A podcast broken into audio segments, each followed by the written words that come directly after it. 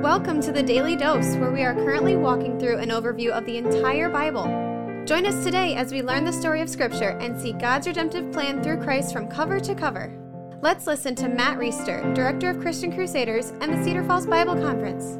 Today we're in Matthew chapter 20, verses 29 through 34. Just a quick little miracle that Jesus does healing two blind men. This is in the rhythm that we've seen in the book of Matthew, where Jesus does miracles and then he does some teaching with parables. He does some teaching through circumstances and conversations that come up. This will be the last miracle that he does before Palm Sunday, the triumphal entry, which starts in chapter 21. That's where we'll be tomorrow. Let's pick it up in verse 29. And as they went out of Jericho, a great crowd followed him. And behold, there were two blind men sitting by the roadside. And when they heard that Jesus was passing by, they cried out, Lord, have mercy on us, son of David. The crowd rebuked them, telling them to be silent, but they cried out all the more, Lord, have mercy on us, son of David. And stopping, Jesus said to them, What do you want me to do for you? They said to him, Lord, let our eyes be opened. And Jesus, in pity, touched their eyes, and immediately they recovered their sight and followed him. Pretty straightforward. As extraordinary and miraculous as it was, I need to admit that this is about what I assume a day in the life of Jesus to include. Just kind of your run of the mill miracle. Someone gets healed, someone gets their sight back, and we're back to business. But we got to slow down and not just blow over something like this. This is extraordinary. And I think there are some subtle messages in this text that we could do well to learn from. First of all, you've got these two blind guys who are referring to Jesus as the Son of David. They understand him to be the Messiah. This is something that can't be said about everybody who is around, including a lot of people who can actually see. These guys haven't seen Jesus do a miracle, they haven't seen the things that a lot of people with sight have seen, yet they know that Jesus is the Messiah. It's a little bit of a subtle rebuke to the folks who have their eyesight, yet still do not trust him to be the one who was to come. Another thing that stands out is the crowd's reaction. This reminds me of the disciples' reaction when the children came to Jesus. They said, Get rid of these children, get rid of these blind guys, be quiet. Jesus is doing ministry. There's stuff way more important going on on his schedule today besides taking care of you guys. Isn't that our attitude? Like, we've got plans for how things are supposed to go. And when those plans get interrupted, we get frustrated. But the essence of Jesus' ministry was built on interruptions. I wonder how willing I am to let my day be interrupted. I have a plan for what I think should happen. I got stuff to get done, but invariably someone's going to call, someone's going to stop in the office. I'm going to have to run an errand and bump into somebody. And how do I view those interruptions? Am I annoyed by them? Do I want them out of my way? Or do I view them as opportunities from God for ministry to take place? Just had a great conversation in my office about an hour ago that was unplanned. A long conversation, but a good conversation where I think the Lord was glorified and honored by what took place. We need to hold our schedules and our plans with an open hand, and we need to view interruptions and unplanned circumstances as opportunities, not distractions and obstacles. I also couldn't help but notice that the two guys that were healed immediately followed Jesus after their eyesight was restored. This is a natural, logical response. Yet, how many people who receive the mercy and the grace of God, rather than changing their trajectory to follow Christ a little bit more seriously, to be a little bit more committed to his work, a little bit more committed to the Great Commission, the gospel, doing whatever ministry he's called each of us to do in our own spheres of influence. We receive his grace and mercy, we take it and run back to our schedule, back to our plans, back to the way we think things should go. These guys set a great example for us. You receive grace and mercy from God. Let that be an inspiration to follow Christ even more closely than you have before. And then there's this overarching theme of blindness. I could imagine some people read this parable, and if you slow down and think through it, imagine what it's like for these guys, pretty quickly you're going to think, man, I'm glad I'm not blind. I'm glad that I don't have to be healed of blindness because I've got eyesight. That must stink to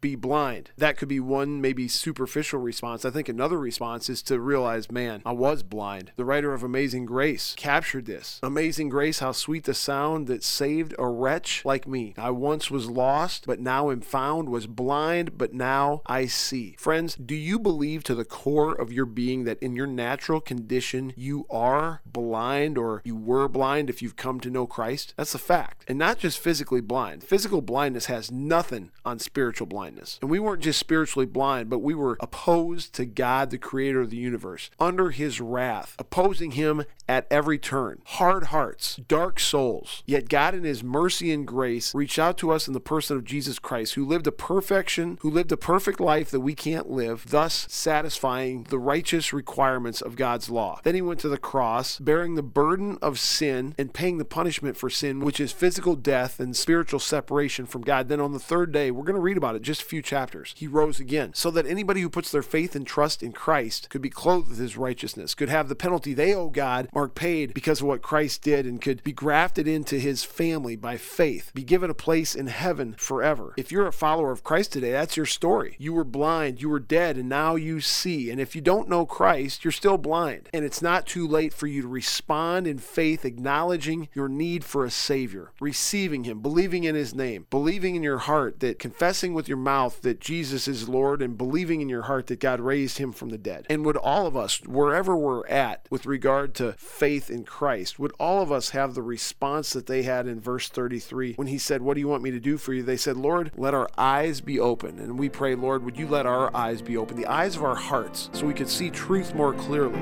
so we could live more passionately for you. Amen. The Daily Dose is a podcast of Christian Crusaders radio and internet ministry. Please subscribe to this podcast, leave a five star rating, and prayerfully consider financially supporting our ministry at ChristianCrusaders.org, where you can also find our weekly 30 minute radio broadcast, which airs on stations around the world, and where you can listen to our Conversations podcast featuring inspiring interviews with interesting Christians.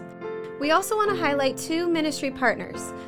First is the Cedar Falls Bible Conference, whose conference videos and schedule of year round events and activities are available at cedarfallsbibleconference.com. And please consider joining us for their 101st annual conference on Saturday, July 30th through Saturday, August 6th in 2022. Second, if you or someone you know could benefit from an anonymous online Christian mentor, please visit issuesiface.com, which is provided by Power to Change Digital Strategies, our other ministry partner. Thank you for listening, and may God richly bless you.